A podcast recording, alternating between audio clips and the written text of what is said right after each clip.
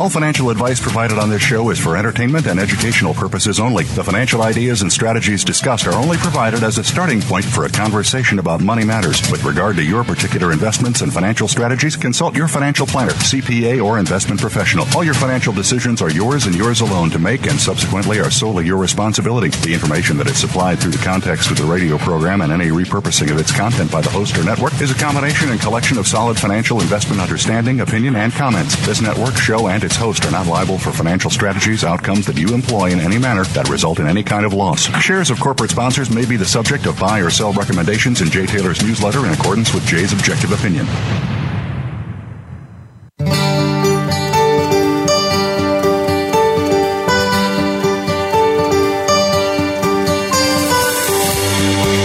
Welcome to Turning Hard Times into Good Times with your host, Jay Taylor. This hour will help investors fix issues and achieve personal gain. Now, here's your host, Jay Taylor. Welcome to Turning Hard Times into Good Times. I am your host, Jay Taylor, and I'm really pleased to be with you this day. Um, if I can find my notes, I'm going to be just fine. Um, I do want to thank you for listening to this show, making it uh, one of the most popular shows on the Voice America Business Channel.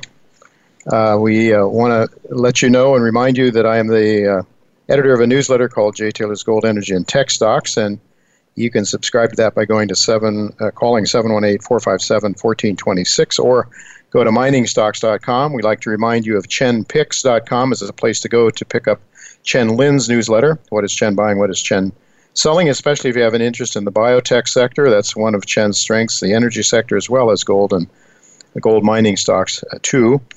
Uh, we also like to remind you that Michael Oliver's uh, website is olivermsa.com. Olivermsa.com. You can go there to sign up for Michael's excellent work. And a mark of Michael's excellent work is the fact that he's with us almost every week. Whenever he's available and whenever I can get him, we have him here. So, uh, and he'll be talking uh, with us in just a moment or so.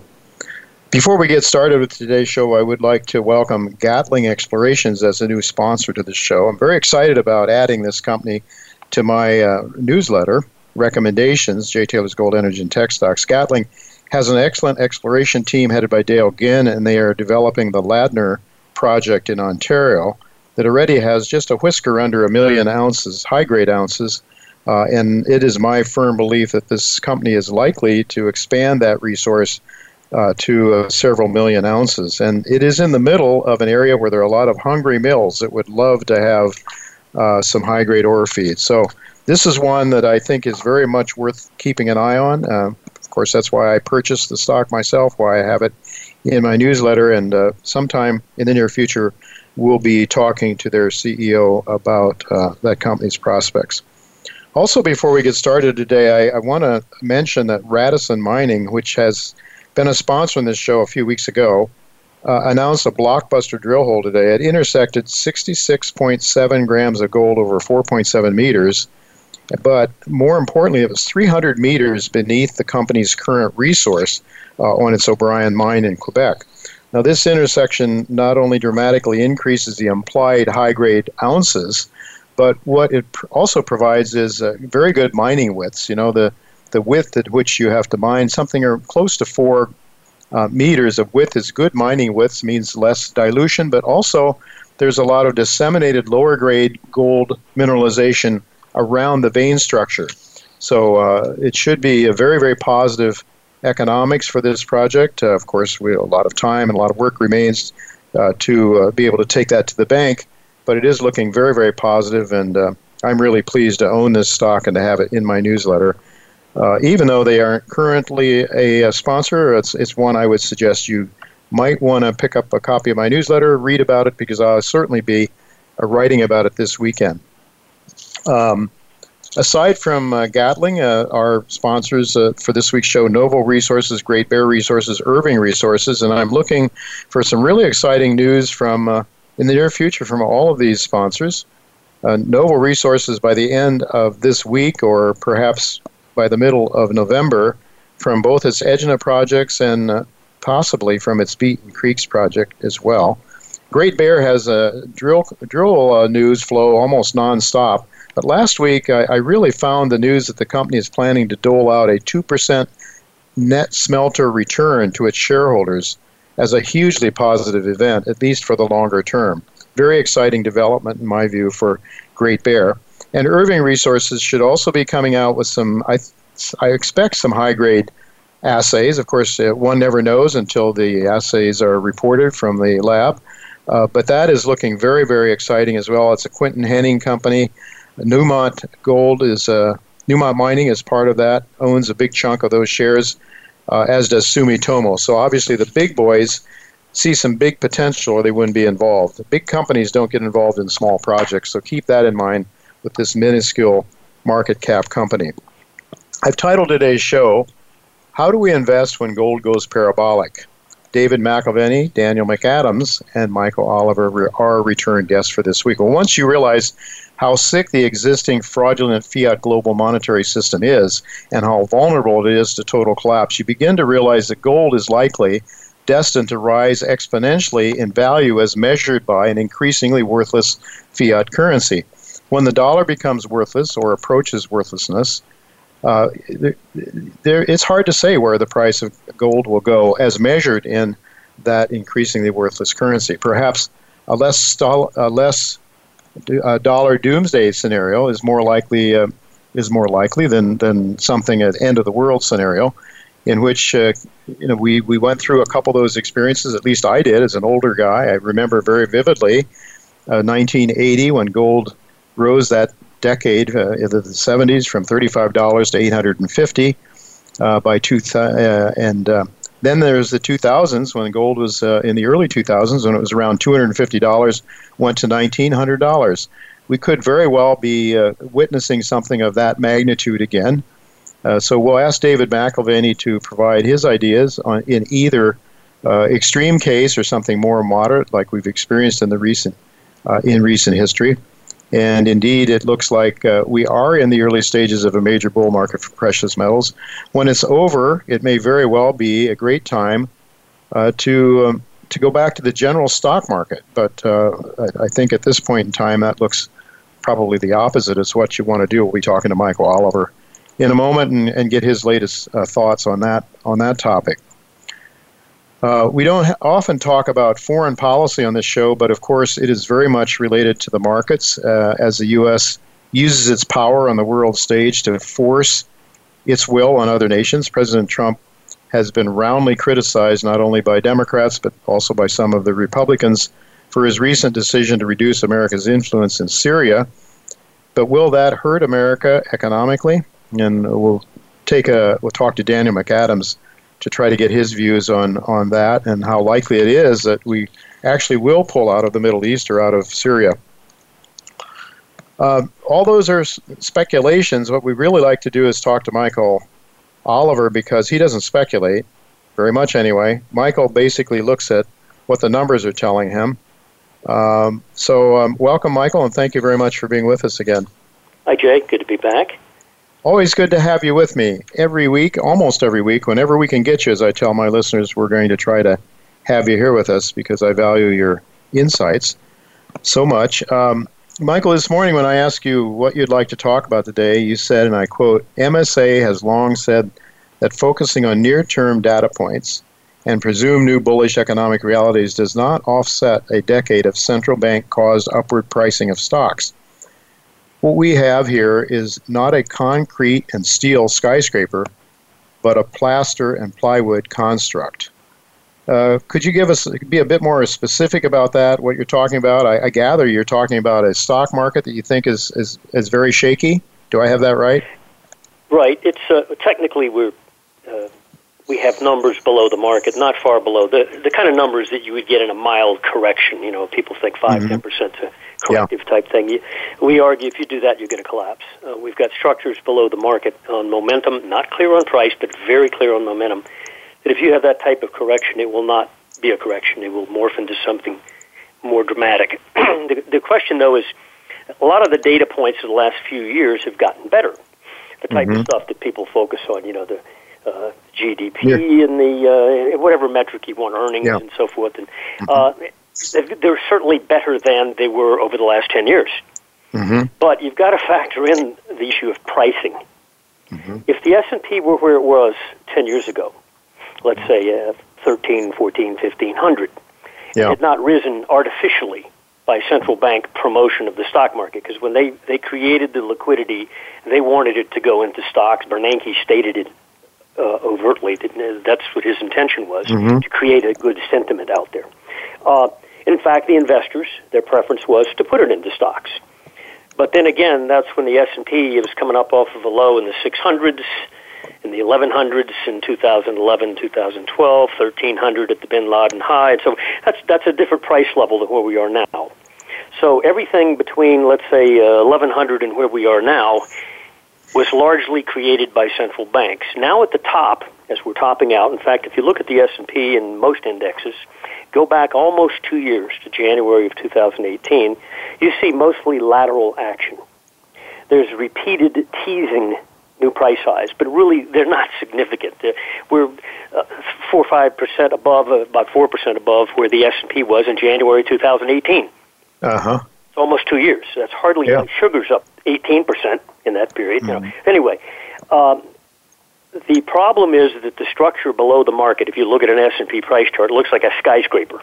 Know? uh, we argue that most of that skyscraper was not built by legitimate market demand based on real fundamentals. It was based on central bank stimulus, liquidity that the investors did put to work in that area. They overput it to work. That's the problem. Most Uh-huh. markets peak with excessive pricing. You know, they, they go too far. Uh, that's just that's sort of normal in markets, especially the stock market. It's driven largely by sentiment. Uh, and once they overstep what should have been a normal high and they, they create a blow off or an excessive high, especially one based on the factors we've had in play, uh, that market's in, in trouble. I don't care if there's good news at the top or not. That's delusionary because what's Mhm. below you is the issue. The 2,000 points of S&P pricing of the last decade that was based on nothing but liquidity. Now, there's a lot of evidence, technically you can see it, that investors are moving out of the stock market and into other arenas. One piece of evidence we're about to get in two days, the end of the month, uh, is a close by the Bloomberg Commodity Index, which by our metrics is a major breakout, assuming it could just hang around where it is now. That is uh, evidence that money is moving into the commodity category, and it should because that ca- category is priced out.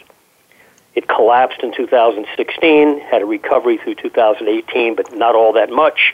Pulled back to test its lows uh, uh, last six months, held, and is turning up again. So it's really been more or less lateral for about three or more years. So it's proven it doesn't want to go down anymore. The issue is when does it go up, and we see numbers that it's crossing this month that indicate it wants to have that launch. That will surprise most people. It will induce further investment flows out of stocks into commodities and commodity related stocks. Uh, and that should be a shock for a lot of market participants, both in the bond market, who don't expect inflation, especially commodity price inflation, and in the stock market. Uh, so we think those pieces of evidence are occurring. We're also watching the dollar index because it's been asleep for 14 months. You can draw a line back to August of 2018 and just draw it right across, and that's where we are now. It's had, it had about a 3% range. it's been very quiet but steady. Uh, gold didn't care about the steady dollar. It went up anyway. If the dollar's about to break down, and we're toying with numbers right now that it, that could signal that, uh, then you've got two dormant markets that are waking up.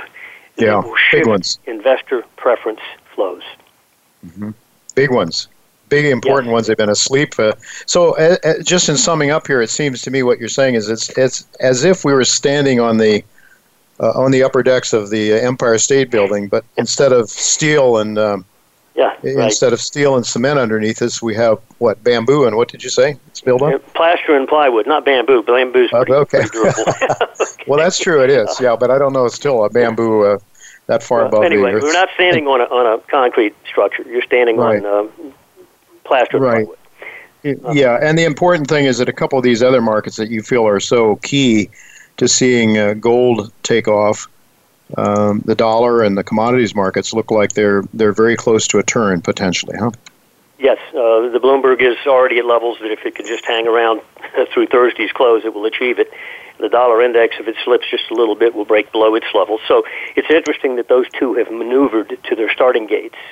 One being mm-hmm. a downside starting gate, the other being an upside gate. We think when those two engage, and even if just one engages the Bloomberg, uh, that will have a shock effect and, and definitely be wind at the back of the gold market because yeah. gold's done all it's done over the last year without any commodity inflation.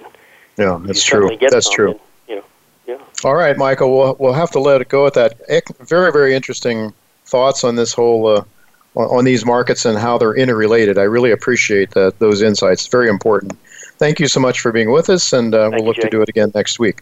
Folks, uh, don't go away. Daniel McAdams of the Ron Paul Institute for Peace and Prosperity will be with me right after the break to talk about geopolitics, America's role uh, in the Middle East and elsewhere. Don't go away. We'll be right back with Daniel McAdams.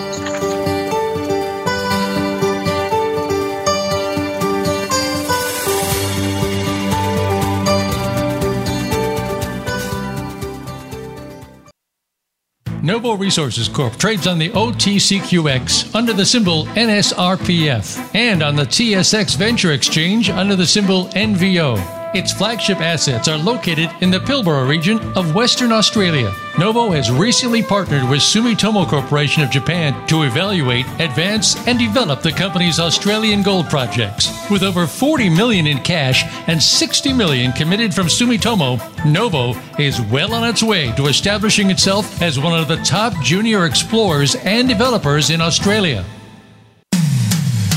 When it comes to business, you'll find the experts here. Voice America Business Network.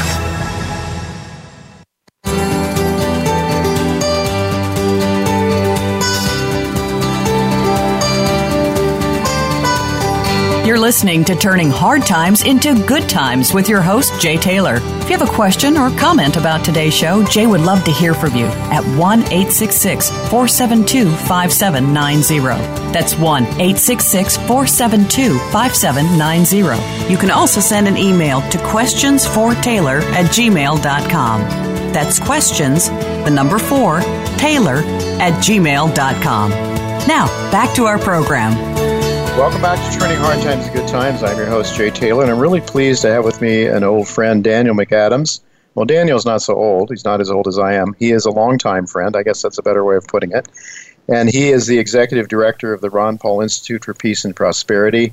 Uh, he served as a foreign affairs advisor to U.S. Congressman Ron Paul from 2001 until Dr. Paul's retirement at the end of 2012, and now he's continuing to work with Dr. Paul at the Ron Paul Institute for Peace and Prosperity. Daniel has a, a, a very enviable record in the in foreign affairs uh, around the world involved. Uh, um, and his bio his bio is posted at the uh, at our website um, uh, at the Voice America Business Channel. So uh, if you want to read that, I would uh, I'd like you to take a look and, and become more familiar with with Daniel and also with the Ron Paul Institute for Peace and Prosperity. RonPaulInstitute.org is where you need to go for that. Thanks for joining me again, Daniel. Hey, Jay, it's always great to be with you. It's great to have you with me. And um, what uh, you and did you and Dr. Paul talk today uh, on the Ron Paul Institute? Because I know uh, usually the two of you discuss some issue that's in the public domain, but I think you might have had some things on from a recent uh, from a uh, from a recent event in Washington. Is that right? Uh, no, today Dr. Paul is out giving a speech somewhere, so he's on the road. So I had my good friend Jim Jatras join me. Uh, he's a former U.S. diplomat, and he worked in the Senate.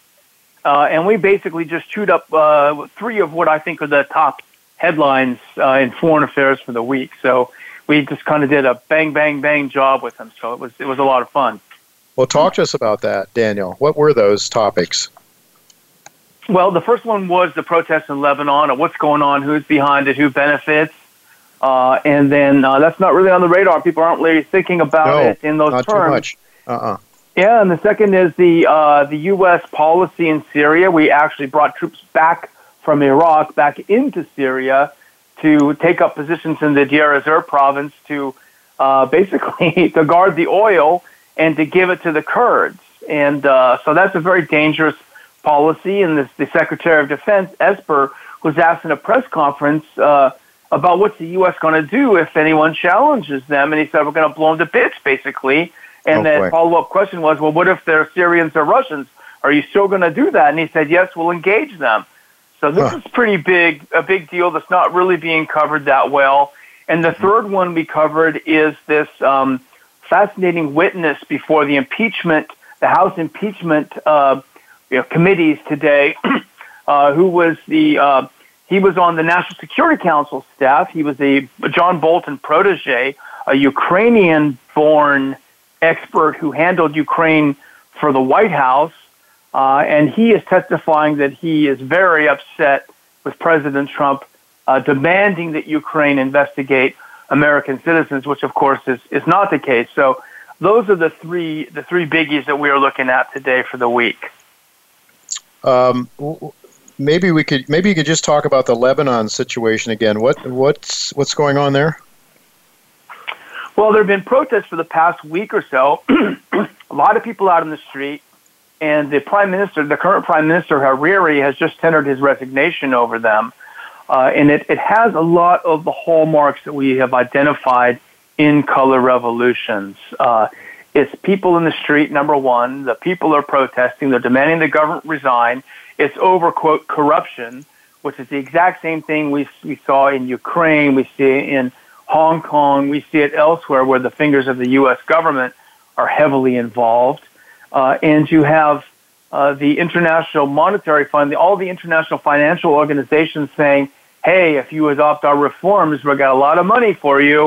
Uh, oh. So basically, and you have, you know, Hezbollah is a political party in Lebanon. It's a major political party. It's in government. It has a large number of seats in their parliament, and it holds three cabinet positions.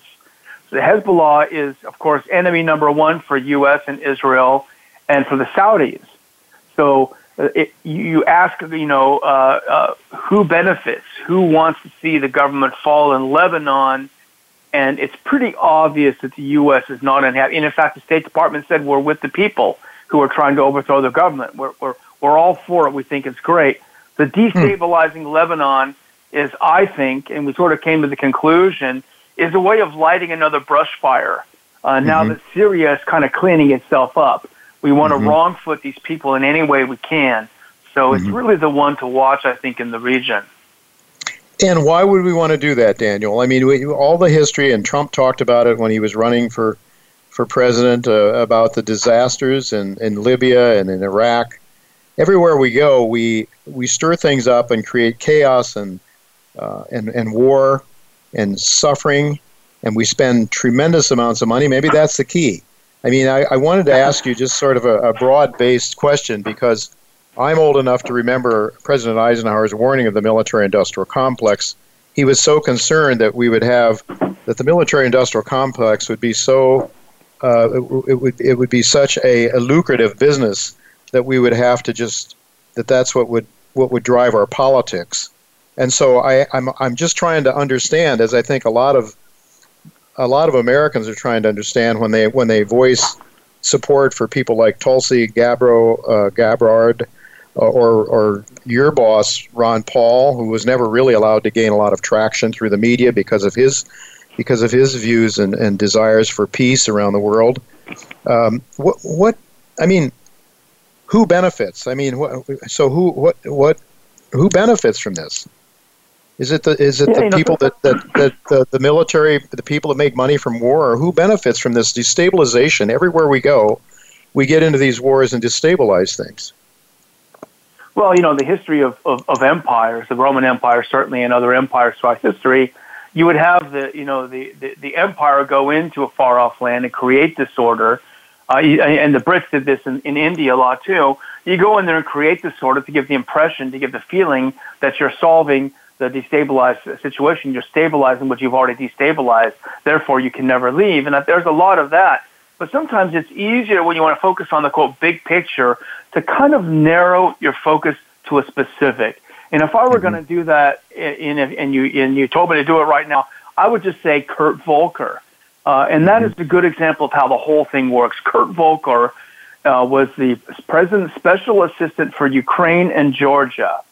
Mm-hmm. Uh, he is a career diplomat, career State Department guy.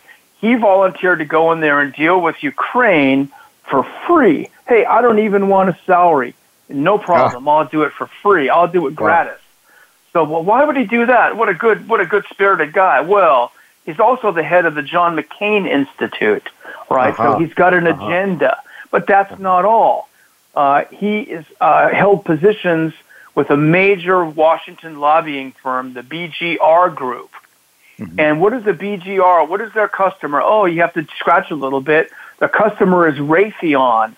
Uh, Raytheon is the one that gives the money to the BGR, which is affiliated with Volker. What does Raytheon want to do? Raytheon wants nothing more than to sell Javelin missiles. They uh-huh. love selling these because it makes them rich. And what mm-hmm. does Kurt Volker want? Kurt Volker is lobbying the Trump administration to send Javelin missiles to Ukraine. So there you have it, corruption in a nutshell. That's mm-hmm. how it works. Uh, and that is just like the tip of the iceberg of how these, I hate to say it, excuse me for saying the word, Jay, but prostitutes, how they mm-hmm. work inside Washington and mm-hmm. become rich while giving the impression, oh, I'm a public servant. I'm doing the public good. Yeah. Right. That's right. not what's happening. So that's right. what I was. That's a snapshot of it. Well, we are an empire, and you don't have to study history too much to know that empires do nasty things to human beings. And so I guess uh, this empire is no different. We may have pre- a pretense of being the saviors of the world, but how can anyone really believe that when you look at the devastation that's gone on in, in the Middle East after we uh, send our bombers over there and, and all the clandestine stuff that we're doing everywhere? around the world. Well, Daniel, I'd like to get some sense of how big um, is maybe you can define first of all what is the military industrial complex? What does it involve? In my way of thinking it's not just the companies that make the weapons and they're increasingly sophisticated high-tech weapons these days but also the intelligence agencies um, you know companies uh, that, that go out and well, every part of the military, and but it must have its tentacles into our economy to such a great extent that to try to cut this back would, you know, at least in the short term, would be very painful for the United States. I always thought when your boss was running for president, and he said, "Just bring them home, just bring them home, bring the boys home," and I thought, yeah, I'd, I'd love that. I wish that could happen. But what's going to happen then to all these people that are unemployed? Certainly, eventually, if you left the market work, people would find work in civilian areas. But um, there would be a lot of pain, would there not, given the fact that we have delved so deeply into the world's affairs. And of course, we own the world's currencies, uh, the world's uh, reserve currency too, which allows us to finance all this stuff. But but how, what is the, the military industrial complex then? What is it? How would you define it? And then, secondly, uh, how much money does that military industrial complex spend to do what it does and to make all these profits for companies and people involved in the in that enterprise? Well, I would say first, just on the issue of paying, you're talking about how there would be paying for people brought back, uh, you know, but that's the same issue that I know you've talked about, Dr. Paul, and a lot of people talk about with the collapse, with the economic collapse of 2008. Oh, if we had just let these uh, these these businesses fail that needed to fail, yeah. there would have been pain at first, but then you could have yes. rebuilt the economy. And instead, right. basically, it's like you it's like you've got cancer, and you go mm. in and they say, "Oh no, here's it's no problem. Take these pain pills." Oh, okay, yeah. I feel better. I feel better. You haven't gotten rid of the problem. And the problem is you've got these people that are sucking the economy dry. Well over a trillion dollars a year we spend on the military uh, industrial complex, the global military empire, whatever you want to call it, a trillion dollars a year that's not being spent. And don't even just look at it, Jay, as a dollar figure, but look at it uh, as uh, the the waste of, of, of potential resources. Look at all the young people in the sciences. Mm-hmm. And I really, this is focused home for me because my son's studying uh, aerospace engineering right now at Texas mm-hmm. A&M. And mm-hmm. these young people are being sucked into, hey, there's a lot of great jobs building weapons, guys. Uh, mm-hmm. And just think of if, if the aerospace engineers were involved in, in, in fixing planes that are falling out of the sky mm-hmm. instead of figuring out how to get better rockets uh, to mm-hmm. kill people. You know, yeah. so it's our, our, our great future is being compromised uh, by this bloody machine that enriches itself really literally off the blood of the rest of the world. It's a vampire. Mm-hmm. mm-hmm. Yeah, it's a, a, no doubt that I completely agree with you. I just wonder, you know, I know you and Ron Paul are doing all you can to educate people as to what is actually going on as opposed to the facade that we're given, the propaganda that we're given about how America is so wonderful doing the things it does with its military around the world in 200, I don't know, it's 116 countries or more more than that. I don't know. It's a, every country in the world, the U.S. has some presence in. Uh, involved in the uh, politics of other countries. But of course, no country dare influence our elections, but we're certainly free to do that to whomever we please overseas, right? I guess that's what empires do. Yeah, we do do it overseas, and and people I think are catching on. But you know, I wouldn't I wouldn't write off the American people either, Jay, because you know when when President Trump announced that we're getting out of Syria, which was about three minutes before he announced no, we're not getting out of Syria. Yeah. But nevertheless, you know, he announced we're getting out of Syria, and so they did a poll. I think it was Gallup that did the poll, and they asked Americans what he thought about it. Fifty-seven percent of Republicans said we're all for it. Let's do that, and Yeah. only fifty-three percent of Democrats said we're against it. So Oh, when okay. you had people like Chuck Schumer and all these guys uh, screaming and freaking out in Washington D.C., a good chunk of their base was thinking, "Well, what's so bad about that?" So you know, Mm-hmm. you have the political elites inside the Beltway so alienated from the electorate on things like that. People don't trust the news media. You look at you look at polls on how Americans view the mainstream media. 70, 80 or more percent realize it's all lies. So Yeah. I, I'm not as negative, Yeah. uh, you know, because I think people are waking up. But the problem is they're looking for alternatives, and the good, the big social media companies are silencing the alternatives as fast as they can. So it's not it's not smooth sailing yet for alternative sources. Well, they're trying to steer everybody to socialism, I guess. And of course, uh, you and Ron know very well, and most people who have thought about history know very well that socialism doesn't work. Capitalism is the wealth creator. It is a system that allows people, when they're free, to create great amounts of wealth. Daniel, we're out of time, and there's so many things I wanted to ask you about. So we should try to get you on again. We'll try to do that as soon as possible. It's the Ron Paul Institute for Peace and Prosperity, ronpaulinstitute.org. Thank you so much, Daniel, for being with us. And uh, folks, uh, we do have to go to break now, but don't go away because I'm going to have David McAlvany with me. Uh, we're certainly spending an awful lot of money on uh, the war machinery, but the United States has built up its debt into tremendous levels that are, in my view, um, going to lead to some very significant problems ahead. And uh, I think David McAlvany will have some opinions about that as well. Uh, what are we going to do when gold goes parabolic? That's what we want to talk to David about. So don't go away. We'll be right back with David McAlvany.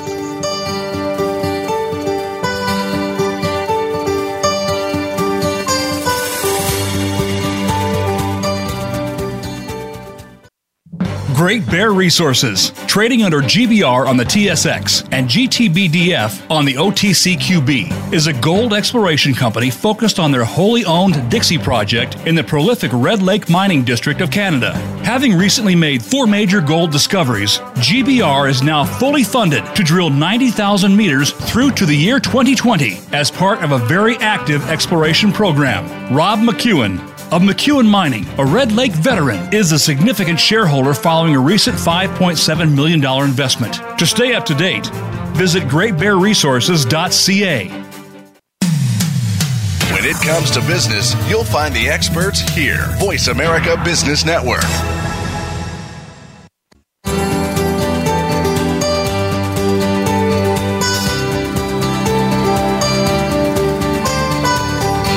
Listening to Turning Hard Times into Good Times with your host, Jay Taylor. If you have a question or comment about today's show, Jay would love to hear from you at 1 866 472 5790. That's 1 866 472 5790. You can also send an email to questionsfortaylor at gmail.com.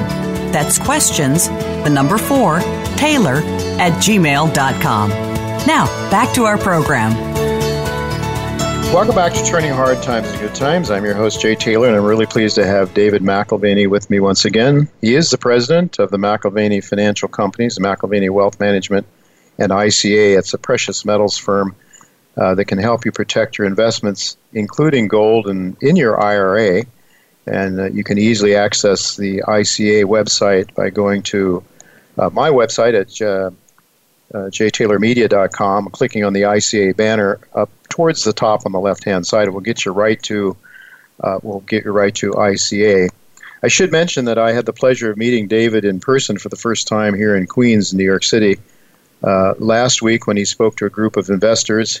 Uh, his message was, of course, largely familiar to me and to um, a lot of the listeners, well, all of our listeners, I presume, in this show.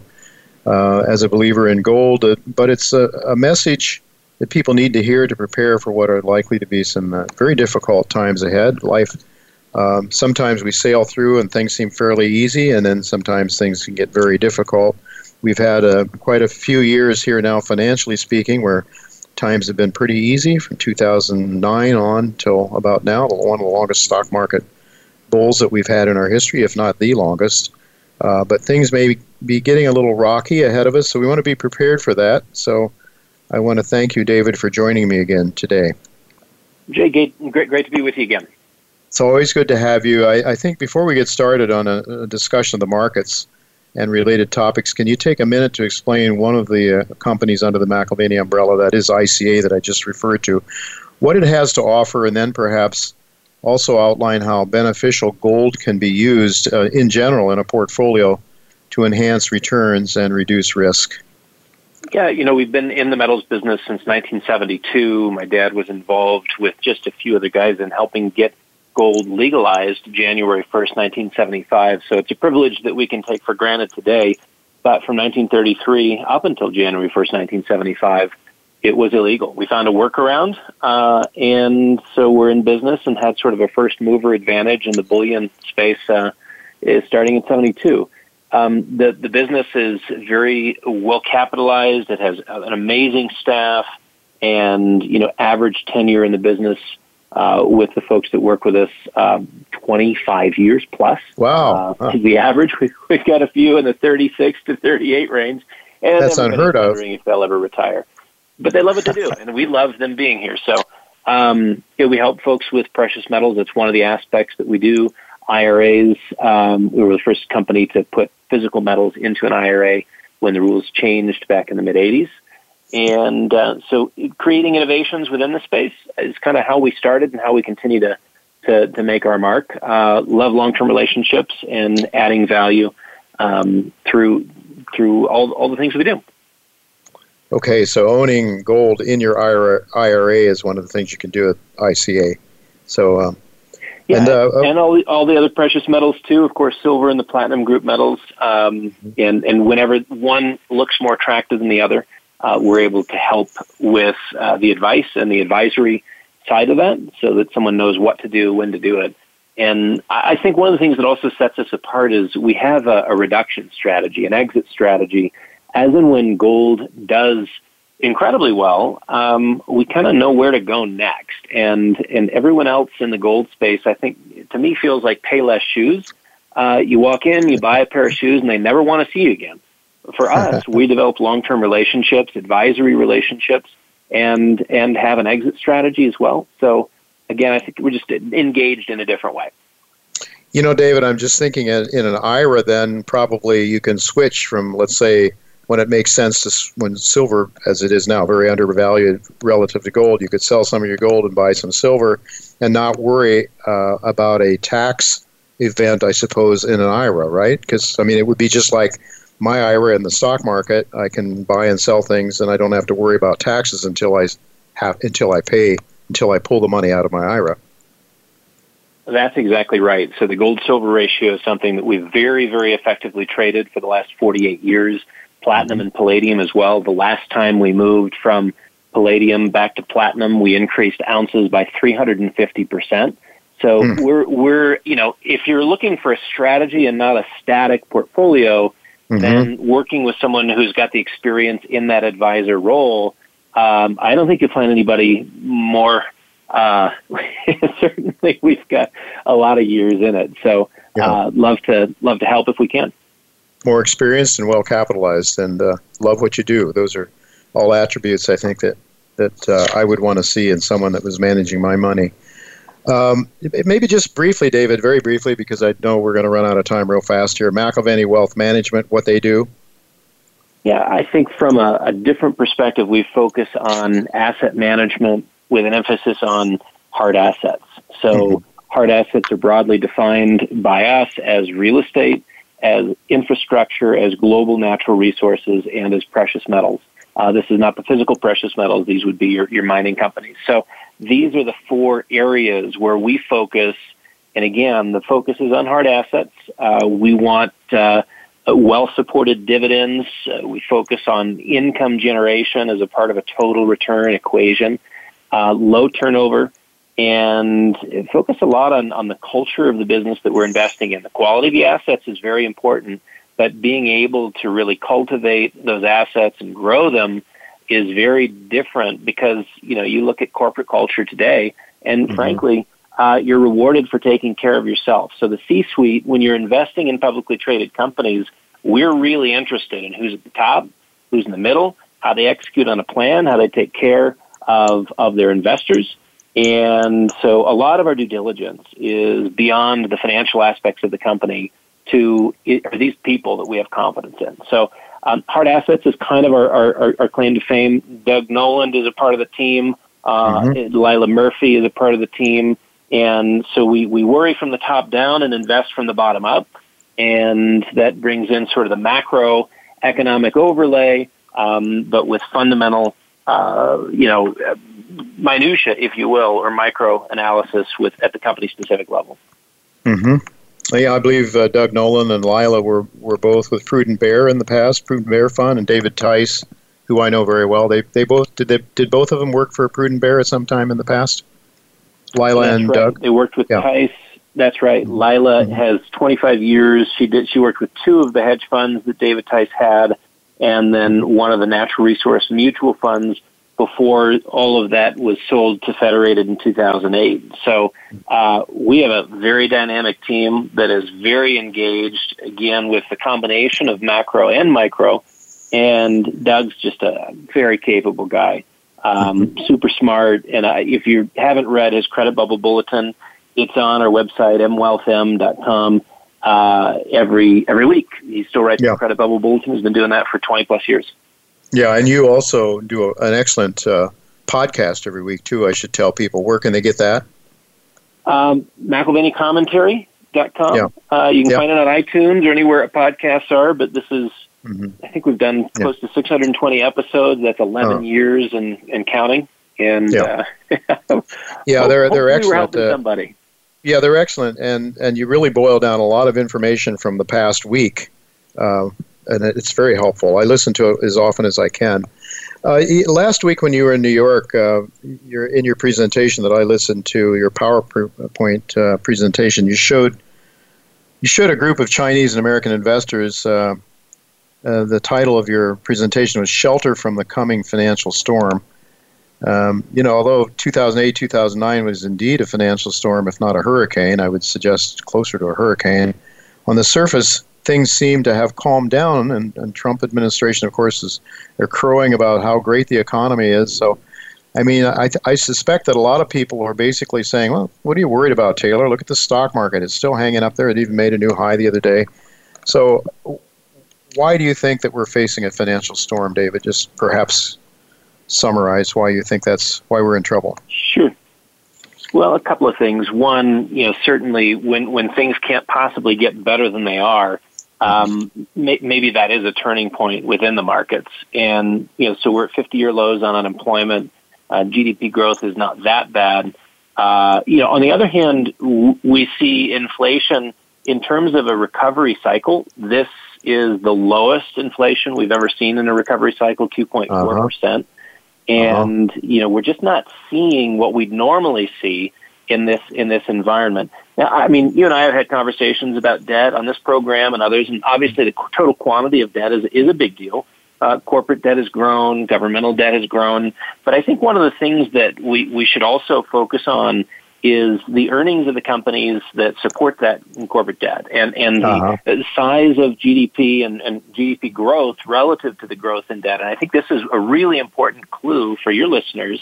Yep. If you look at debt to EBITDA, that is earnings before interest, tax, depreciation, and amortization, mm-hmm. you always see that ratio um, shrink in a recovery um, mm-hmm. because your earnings are improving and your debt's relatively static and then in a recession, of course, you see the number expand pretty dramatically um, as your earnings shrink and and your debt stays. It's it's kind of the burden that hangs out for a while. Well, right. different than any other cycle. Different than any other cycle. Here we have debt to EBITDA spiking now, and we are not in a recession. What does that tell you? It tells you that in corporate America it has loaded the boat with debt, and the concern of being able to service that in, in, in a soft patch of some sort, a soft landing of some sort, or God forbid, a recession, uh, it, it's going to get really ugly really fast. And corporate America already has this magical tell, debt to EBITDA, which is telling you um, it, it's, it's bad now. And should we see a soft patch, it's going to go from bad to terribly worse. I just have the feeling that the Fed is really trying to stay out in front of anything as terrible as 2008, 2009. You sort of referred to that in your discussion the other day, the other evening here in, in Queens, about how you think that uh, that our um, that our Fed chairman sort of looked over the precipice and got scared, got the bejeebers scared out of him, and he all of a sudden turned the opposite way and started to um, provide what the what the screaming children on Wall Street were asking for, I guess.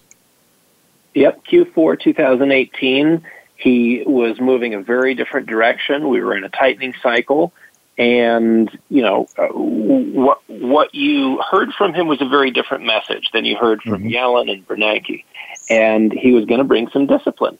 And mm-hmm. all of a sudden, you know, that first week of January, he freaks out about something, walks in with prepared remarks, and and says uh, we're done. We're going to be lowering rates. We're going to be lowering, lowering rates multiple times, and it's a total 180, an about face from we're we're tightening and we're giving ourselves some latitude and we're going to normalize rates.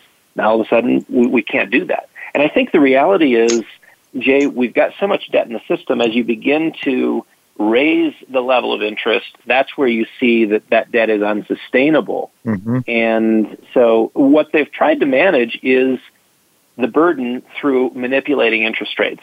It's only been a few years that we've you know ever seen negative yielding bonds, but between 12 and 17 trillion dollars in negative yielding bonds, and I think that number grows through time because governments of the world are desperate to keep the game going.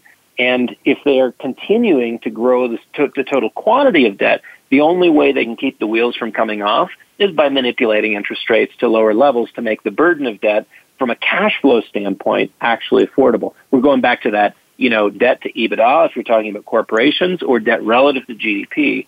Um, you can you can add twenty trillion dollars more in in in U.S. Uh, you know federal debt. You just mm-hmm. have to keep interest rates at zero or move them negative. hmm Well, keep the game going is what they've been doing now for with every cycle. It seems. Of course, we've had these uh, you know, these very severe downturns, and, and it really frightened the central bankers, I think. Uh, so it's not just a matter of keeping the game going, but I think it's trying to keep the, the whole system from imploding, David, from what I see, because, and, and what really stands out in my way of thinking is that with each credit cycle, the rates drop to new lows and new highs and new lows. And so it seems to me that, you know, as you mentioned, debt to GDP, as debt grows I like to say debt grows almost exponentially, and GDP grows in a linear fashion, if at all, and and that doesn't work long term. So as you, so it, it, yeah, I mean, what did we get to on the ten year? Um, did we get to four percent? We didn't get to, I don't know, somewhere around there was a, pretty much the limit, right? And then things started to break down. The equity market started to tank, and um, yeah, it's uh, it, it, I think that it was it just scares them to death, and they have to keep printing money. So here's the thing that's, I mean, there's a couple things that are different this cycle you mentioned. Uh, another one is that they're starting stimulus at the top of the cycle, which never used to happen. The other thing is negative rates, David. So I'd like to ask you a little bit about your thoughts on negative rates. I saw somewhere that something like 94% of investment grade bonds are denominated in US dollars. So most of Europe has gone negative, Germany and most of the countries, I believe. And so the pension funds and people are having to get positive yield are sending money to the U.S. So um, and buying treasuries. So, I mean, do you see any any any reason to think that rates are going to turn around and go higher? Could you perceive of anything like that? Well, certainly not if it's being directed by the Federal Reserve because the consequences are too grave. You have a totally leveraged financial system and you can't allow the cost involved in that to, to, to move higher. It, it's a game mm-hmm. over. So, you know, yes, the market can ultimately, you know, jerk the reins from the Fed's hands, and you know, you could get a spike in interest rates. You could have your one and a half, two percent jump to four pretty quickly. Uh, but again, that's that's a, a market reaction, and we're still in this phase where the Fed's trying to manage things. One of the things that's interesting in the last few years is as the quantity of bonds that have nominal negative nominal yields has mm-hmm. increased, mm-hmm. the total quantity has increased. So is the price of gold. And I think really what that says, if you want to understand what a negative rate is, it you know you you, you take a hundred dollars down to the bank, and the banker says, "I promise you, you will not get a hundred dollars back. I'm going to give you less." and no, I'm not going to pay interest, but I'm not going to give you all your money back. And mm-hmm. and with that kind of motivation, a depositor says, "Why don't I put my money in the mattress?" And and that's what you see with an increase in the price of gold here in the last couple of years. Total quantity of negative yielding bonds continues to increase, and the money mattress syndrome is in in, in effect. Except people aren't moving, you know, with hundred dollar bills to the mattress. They're moving with a few ounces here and there. People don't remember how small the gold market is and, mm-hmm. and how well contained supply and demand typically is when you're looking at industrial demand for gold and your central bank demand for gold. The swing vote is the investor, and it doesn't take very many investors to move the price of gold. It's it, it's very supply and elastic, and it's why you can see major moves uh, because there's just not a lot of room for somebody to step in with a billion dollars, five billion dollars, a hundred billion dollars, Imagine 1% of the national net worth here in the United States. In June, it was mm-hmm. calculated at $113 trillion as household net worth. Less mm-hmm. than a 1% allocation to gold, $1 trillion. You'd say, well, that's mm-hmm. not much of a move into gold. No, it's not. And you can't do it. Not unless you're talking about gold at five, six, seven, eight, ten thousand dollars an ounce. Yeah. It's too small a market. And mm-hmm. so I, I think this is again where we're already seeing positive traction in the gold price as central bankers are playing with negative rates, what they don't understand is that they are playing with fire. They're playing with the market psychology. What does it mean to have a totally different relationship with your money, with your savings? Right. And they haven't they haven't experienced it yet, but I think they're gonna they're gonna test that the the the, uh, the psychological realities of that. All right, David. With just a couple of minutes left, uh, would we've had in my lifetime uh, in my adult lifetime, we've seen a couple of major moves, a parabolic from 35 to 800 dollars, 850 for gold, uh, and then from the low 200s to 1900 in 2011. Uh, if do you see something like that this cycle potentially? And if so, then the big question for today's show is what should people be looking to do when we get to that point in time? And in your presentation, you had a wonderful um, uh, the Dow to gold ratio, which I've seen many times. To me, that is perhaps the answer to the question, but I'll let you talk about it with a minute and a half left. Yeah, the cycle is similar because people have not changed through time. It doesn't matter how much you change technology, you and I will still tend towards, in a part of the business cycle, to be incredibly greedy, be willing to take risk and put capital at risk, in another part of the cycle, be incredibly fearful, rein in and, and take risk off the table, move to cash, uh, et cetera, et cetera. So what you see in the Dow Gold ratio going back to 1900 are these extreme swings from greed to fear. And, you know, we are, you know, clearly the, the, the most overblown stock market was in the year 2000. And, you know, we are now at levels uh, that were equivalent of 1929. The stock market mm-hmm. is, is raging, doing great. Gold, nobody really cares about it. It's not in the limelight for the investors. And it, when you look at that chart, what it gives you is, is a map for when you want to have a greater emphasis on paper assets and mm-hmm. when you want to have a great, greater emphasis on hard assets. And the higher the number, the higher the ratio, uh, the more attractive metals are. So right now, it does make sense to be uh, adding to a metals position, holding the metals that you have, and be very clear on what your exit strategy is. So you can take those metals and significantly increase your financial footprint by moving laterally into the world of, of financial assets or other mm-hmm. tangible assets, uh, assuming they're well priced. Excellent. We'll have to leave it go at that, David. Thank you so much for being with us again. It's always a pleasure to have you, and uh, I hope we could do it again sometime real soon. And again, uh, I hope that my listeners will tune in to David's podcast uh, it's very much worthwhile spending a half an hour. I think that's about what it is, isn't it usually, David? A half an hour or so. Um, Typically, very, very half an hour. Yeah, Jay. Yeah. Jay, it was great seeing you this week, uh, this last week in New York, and uh, finally meeting face to face. I look forward to getting to spend some more one-on-one time with you when I'm back I in that direction.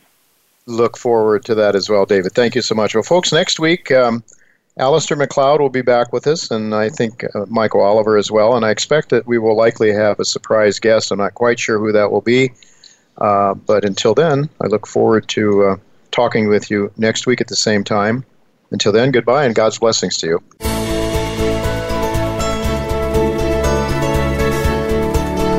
Thank you again for listening to Turning Hard Times into Good Times with Jay Taylor.